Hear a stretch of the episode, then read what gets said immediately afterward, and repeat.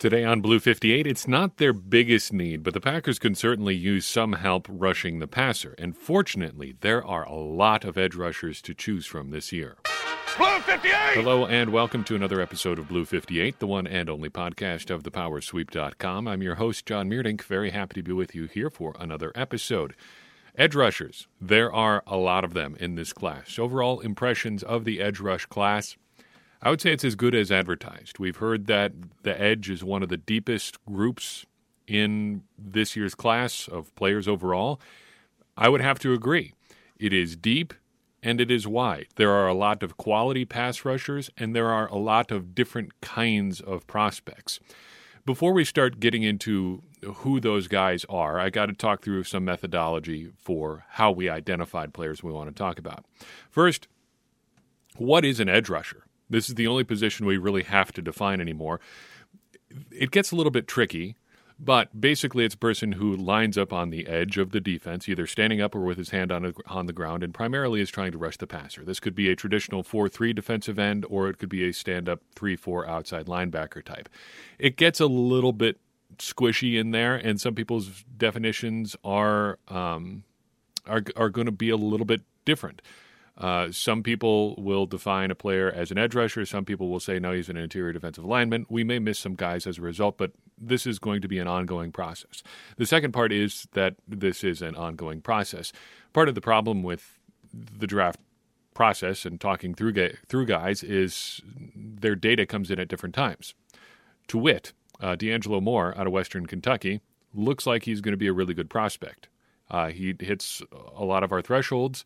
He's been productive. He's got pretty close to ideal size, but we don't know his testing numbers yet. Didn't test at the combine, and his pro day isn't until April 1st. So we don't know exactly how he's going to run through our system. We don't know where he's going to end up falling. Right now, and I'll explain what this means in a second, he is our a Tier 3 prospect in our system. But that's just because we only have got his productivity numbers. We don't have the athleticism numbers.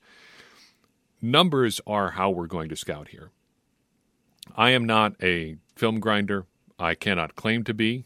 I don't have that skill set or the time or the desire to do that. But I think there are still ways to identify good prospects using pretty much numbers alone. This is a process we've been defining and refining over the past few years to help us identify prospects, and it has been pretty consistent so far.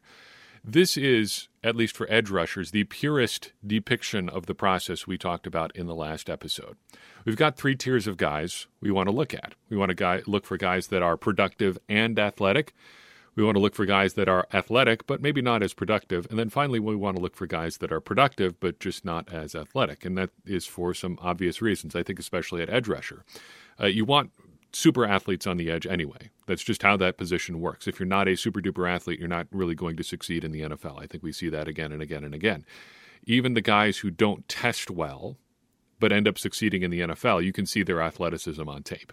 It's as close to an ironclad rule as you can get in the NFL. That's where the athletes are. You have to be a great athlete to succeed on the edge. We're also going to look for guys that are athletic but not productive. So if you can't have both, I'd rather you have the athleticism over the productivity, because I think you can refine a guy's game and help him become more productive as a pass rusher.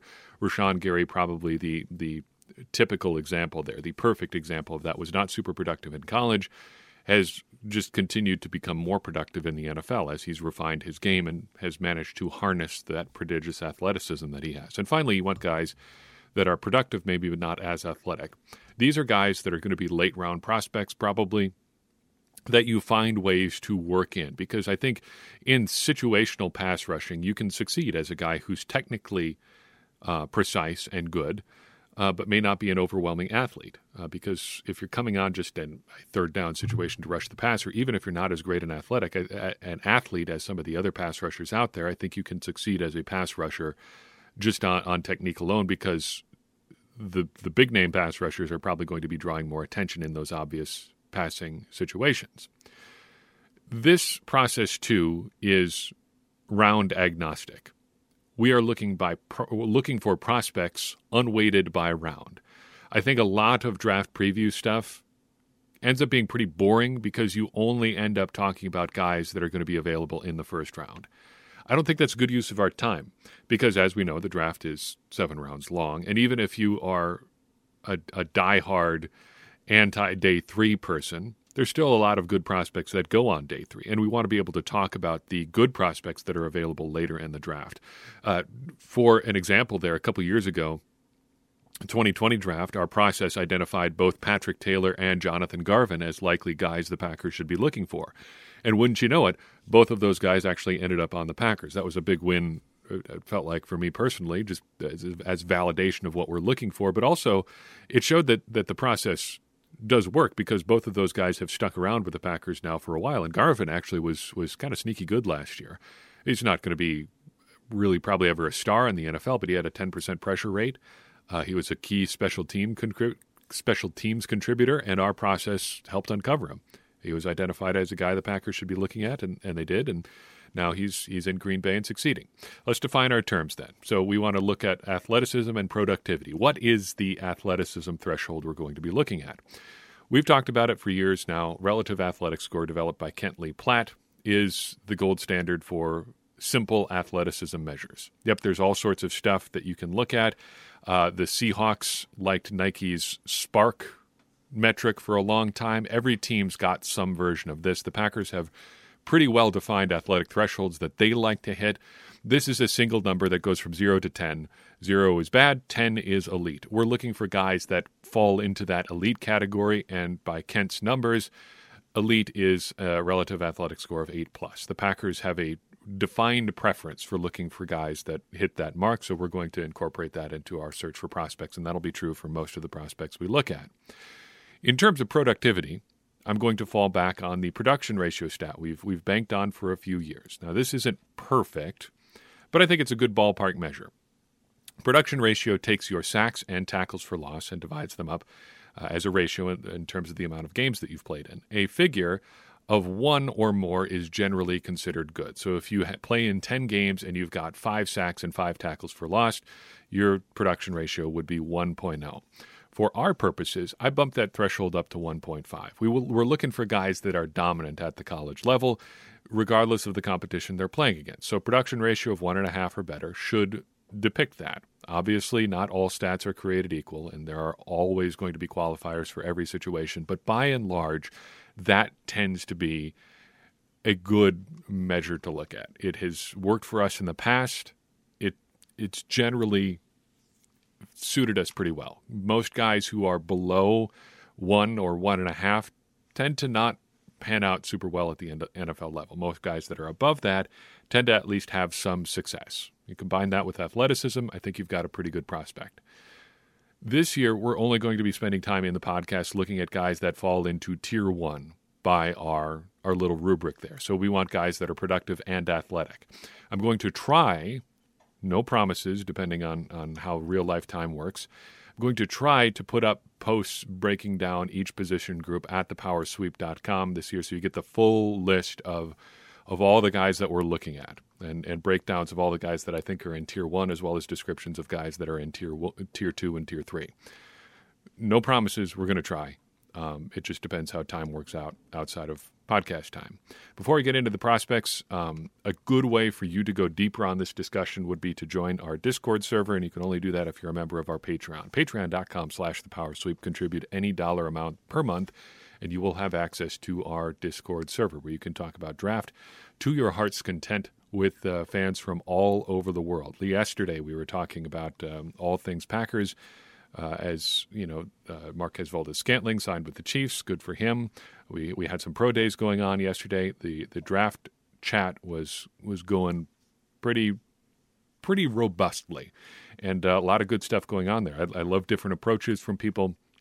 People look at the draft differently than I do, and I think that's great because we get different perspectives in there, and we got some real draft diehards in there. So if that is what you like to talk about, you will have good company in the Power Sweeps Discord server. Plus, it's just a great community. There's a lot of good people there, and you get a chance to get some interesting and different perspectives on the Packers and football and how that all fits together. So patreon.com/thepowersweep. Contribute any dollar amount per month, or you can pay yearly if you like now, too, and you will get access to that as well as some other bonus content, too. Today, I want to shout out Patreon supporters James Leeper, John Kelly, and Becca Watts. Each of them have been contributors to The Power Sweep since 2021. We thank you all and appreciate your support. So this year's prospects. Again, only looking at the Tier 1 guys, we are going alphabetical by last name. And there will be a notable omission here. We'll talk about him at the end. First up, Tier 1 prospects, alphabetical by last name. That brings us to Amaré Barno out of Virginia Tech. 6'5" young man, 246 pounds, a relative athletic score of 9.72 and a production ratio of 1.5 on the dot. If you like length, you like Amaré Barno. 6'6" is his listed height in some places. Everybody else puts him at least at 6'5". Looking at his body frame, it looks like he could add some weight if he wanted to. Right now, he kind of looks like a stork playing football, but that stork is very scary. He gets around the field really quickly. He's got great length, and he uses it to really make things difficult for college tackles. But if you just like length, you're fine. If you like length and weight, you might have a problem here because he is very light. And with that, I think comes some struggles against higher-end competition. If you look at his stats, he had a lot of production against some bad opponents. And that makes his, well, for instance, production ratio look a lot better than it might normally would, especially since he only played 21 college games. If you go by his bio at Virginia Tech, actually, he played 24 games, had 3 games that did not show up on College Football Reference. If you go by those numbers, his production ratio would actually be below 1.5. Okay, you can quibble if you want. He's kind of a borderline prospect in some ways, but he does hit our thresholds. He reminds me a little bit of Tepa Nali'i. Big old stork of a dude. He's going to need to add weight, but there are some desirable tools there. And that athleticism and that production together makes you fairly desirable.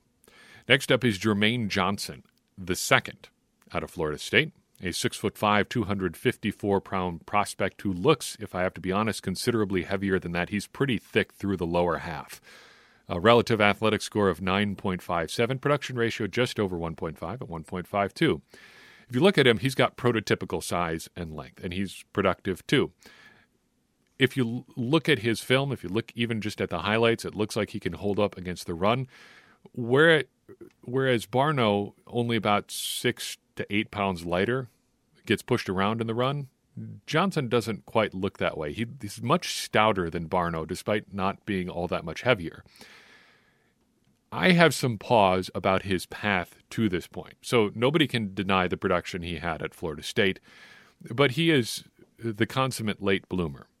He's only got 28 college games under his belt. He had a breakout season at Florida State in 2021, which really shot him up draft boards. But prior to that, he had 16 pretty nondescript games at Georgia and was a JUCO college project or a JUCO prospect before that. It's been a while. That's not to say he can't be productive in the NFL, but if you're looking for guys with a solid top-to-bottom resume, guys that have not been productive for a long time, I think there's reason to be a little bit concerned there. You wonder if you're going to one-year wonder. Josh Jackson says hello. Guys like that still can be good, but if you're looking for a round 1 or 2 edge, I think you like a little bit more consistent domination. However, as I did say in the last episode, if there's one thing that I think causes guys to slide that I think you can overlook a little bit, especially beyond the first round, it's production.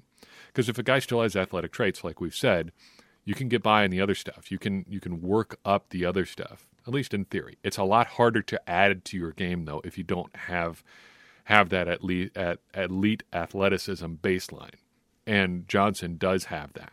He reminds me a little bit of Preston Smith. When he's good, he'll be really solid and probably a part of every play, but it does look like he can disappear from time to time, too. Next up is George Karlaftis out of Purdue, a very interesting prospect and fun to watch in a, well, I'll describe it here in a second. 6'4", 266 pounds, a relative athletic score of 8.72, so not quite the testing phenom that some of these other guys have, but still athleticism to spare. Productive, too, 1.65 production ratio. If you like thick edge-setter dudes, Mr. Karlaftis is the man for you because he is going to be a rock on the edge all the time. 270-pound edge range with this kind of productivity is pretty rare. But even if you look just at the highlights, even if you don't watch him down in and down out, he is just a mauler. And that's all he is. There is no subtlety to his game at all, which is a little bit concerning if you're looking for a guy who's going to come in and be successful in the NFL. Because if you can't overwhelm guys with athleticism, you're going to have problems if you don't have any additional counter moves and things like that. At least Rashawn Gary, when he was coming out, had some of that. He had some pass rush moves. It wasn't super refined. Karlaftis doesn't seem to have that at all. His entire plan appears to be, I'm going to run through your face and see what happens from there. And most of the time in college, it worked out for him.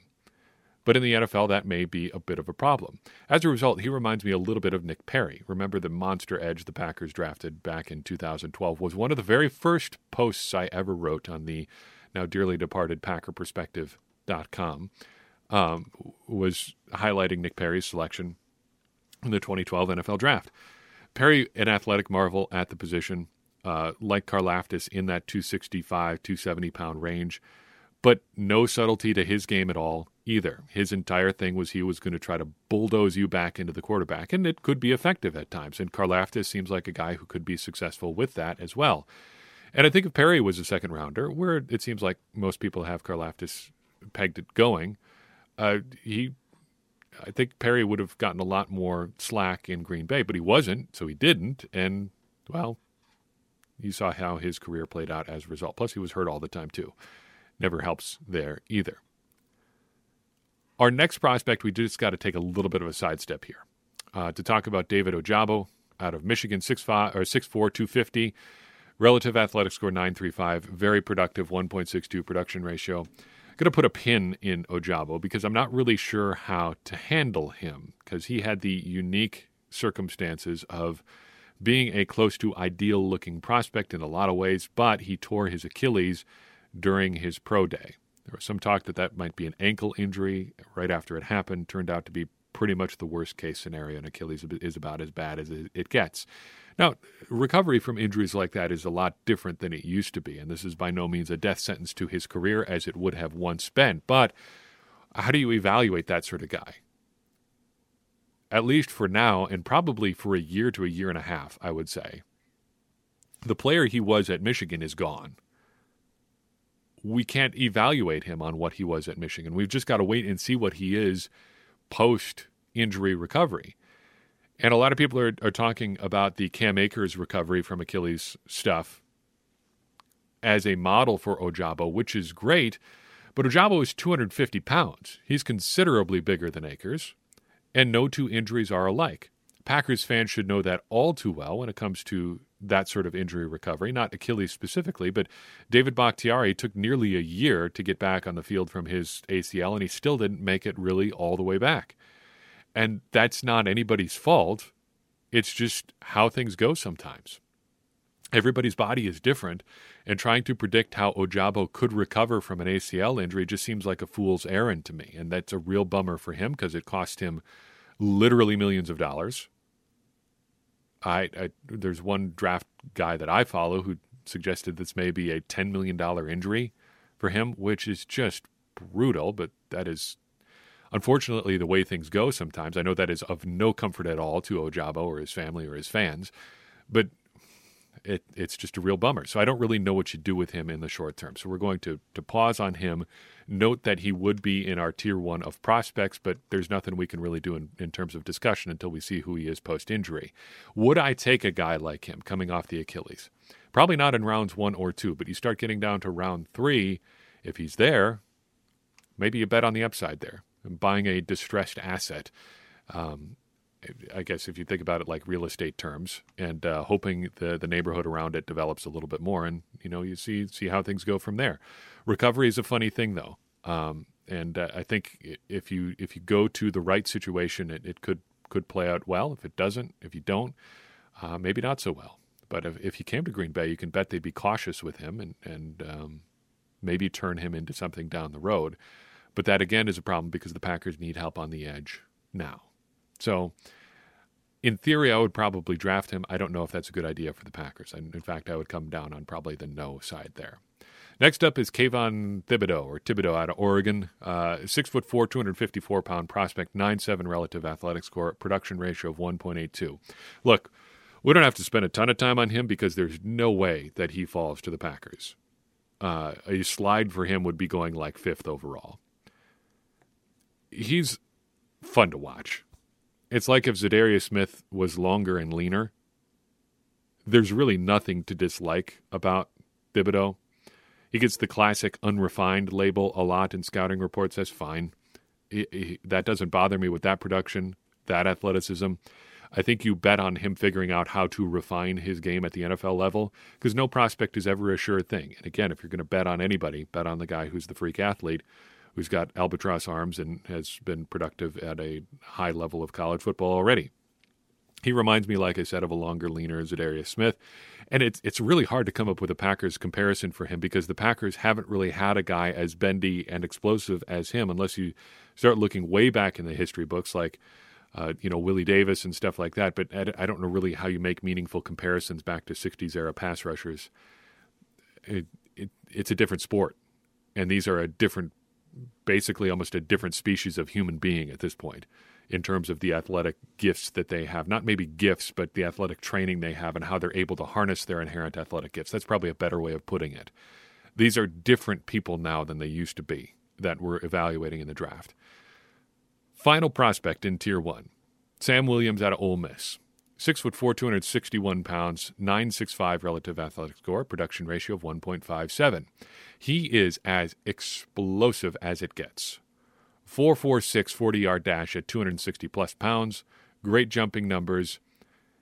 If you like a well-rounded pass rusher, Williams is not it. He looks like pretty much just a pass rusher. Though he does get in the backfield, the tackle for loss numbers are good. Even on highlights, though, you can see him getting washed out against the run. And a couple of the sacks you see on his highlight tape from Ole Miss, it's a result of him getting pushed out of the way and the quarterback basically running out of the pocket, and Williams just tracks him down from there because he's got wide receiver speed at 260 pounds. I don't think he holds up against the run in the NFL. But you can still make a lot of money as a sub-package rusher in the NFL, maybe a Jonathan Garvin type player. It's worth noting that Williams has met with the Packers, a top 30 visit there, for whatever that does for you. Some people think that means a lot, other people not so much. But just worth noting there. Also had a notable suspension in college for a charge that was ultimately dropped. He did not ultimately face charges in that case, but it is worth noting that is part of the backstory there. Those are the Tier 1 guys, and I can hear the butts coming. But what about Aiden Hutchinson out of Michigan? Potential number 1 overall pick. Yes, what about Aiden Hutchinson? He is, according to our rubric here, a Tier 2 prospect. A dynamo of an athlete. Cannot take that away from him. But a production ratio of 1.25. And I'm fine with that. As a production ratio, that's fine. That's not something that would scare me off. But I'm fine also with putting him in Tier 2 as a prospect. Why is that? I think it's okay to ding guys who do not dominate their level of competition.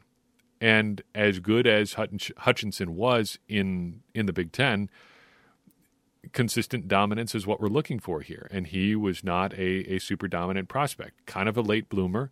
2020 threw a wrench in his works too, for sure. But he hasn't put it up year over year the same way that other guys have. And I think that's worth noting. So that bumps him down to Tier 2. He's still going to be a great pro, I would guess. If it comes down to him or Thibodeau, which seems to be the discussion towards the top of the draft, I bet on the guy who's done it, who's slightly less of an athlete by like fractions, hundredths of a point. But,